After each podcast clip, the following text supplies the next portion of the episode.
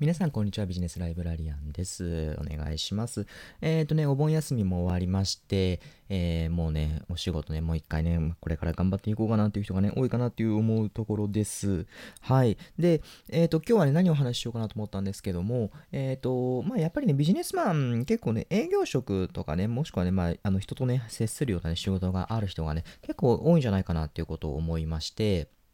で、えーとまあ、ラジオ配信とかにおいてもそうなんですけども、えーとまあ、最後ね、最後、はい、自分の、ね、信頼度を、ね、アピール、もしくは自分の、ね、信頼度を、ね、アップするためのたった一つの言葉、はい、っていうのがね、あるので、あの、ちょっと今日はね、それをね、お伝えして、もうサクッとね、はい、あの、聞いていただければなってことを思います。はい、もう早速言います。何かと言いますと、私にお任せくださいっていう言葉なんですよね。はい、私にお任せください。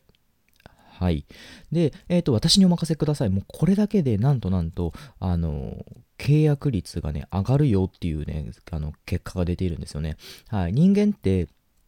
あの、もうね、ざっくりとした言葉で、あの、やっぱりね、うんと、ぐっとね、来る時があるんですよ。私にお任せください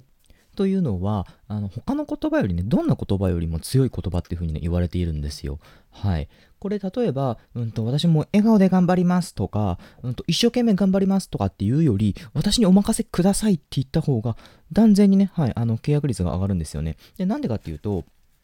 やっぱり、うんとまあ、笑顔で頑張りますっていうのは結局相手のね、あの、意識なんですよね。相手が、まあ、どう頑張る、あ、その、頑張るのねっていうだけなんですよね。私、お任せくださいっていうのは、あ、君に乗っかっていいのかなっていうふうに思うんですよね。つまり、うんと、責任を、まあ、あなたにちょっと重くするよっていうようなね、感覚なんですよね。はい。なので、あの、私にお任せくださいっていうのは、あの、まあ、できるもできないのも、あなたの責任ですよっていうのはね、そんな意味合いにもね、なってくるんですよね。はい。なので、あの、まあ、そういったね、いろんな意味も含まれた上での、私にお任せくださいですので、まあ、ここぞという時にね、ぜひね、そんなのを使ってもらえたらなっていうことを思います。はい。今日はね、もう、あの、短くサクッとね、まあ、こんな衝動的なね、はい、あの、ラジオもね、また配信してきたなってことを思いますので、ぜひね、聞いてってみてください。ということで、また次回お会いしましょう。じゃあね